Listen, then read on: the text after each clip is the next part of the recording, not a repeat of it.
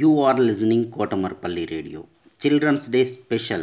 Storytelling and poems reciting competition in English, Hindi and Telugu is being organized by National Council for Teacher Scientists, NCTS India, Lokmark Foundation, ELTA Warangal Urban and Kotamarpalli Radio for students. 3rd class to 10th class, any student in India can participate. Last date 8th November 2020. Further information contact Mrs. Umarani through email cdays2020 at gmail.com cdays2020 at gmail.com don't forget to enroll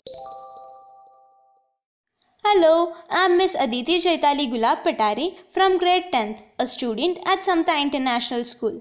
Today, I'm presenting a story, a tale of two birds.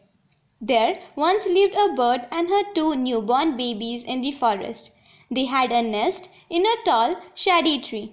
One day, there was a big storm, and the wind blew down many trees. The tall tree in which birds lived also came down. A big, heavy branch hit the nest and killed the bird. The strong wind blew the two baby birds away to the other side of the forest. One of them came down near a cave where a gang of robbers lived. The other landed outside the Rishi's ashram a little distance away. Days passed and the baby birds became big birds. One day, a king came to the forest for hunting. He went deep into the forest in search of an animal.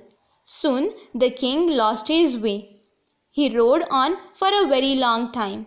Very tired by now, sat down under a tree that stood near a cave.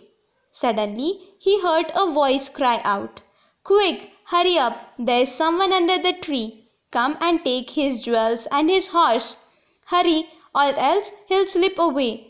The king was amazed. He looked up and saw a big brown bird on the tree. He also heard faint noises issuing from the cave. He quickly got on his horse and rode away as soon as possible.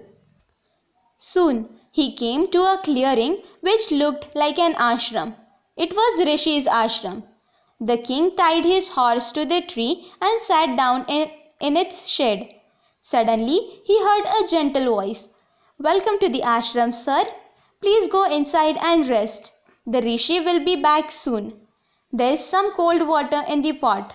Please make yourself comfortable. The king looked up and saw a big brown bird in the tree. He was amazed. This one looks like the other bird outside the cave, he said to himself loudly. You're right, sir, answered the bird. He is my brother, but he has made friends with the robbers. He now talks as they do. He doesn't talk to me anymore.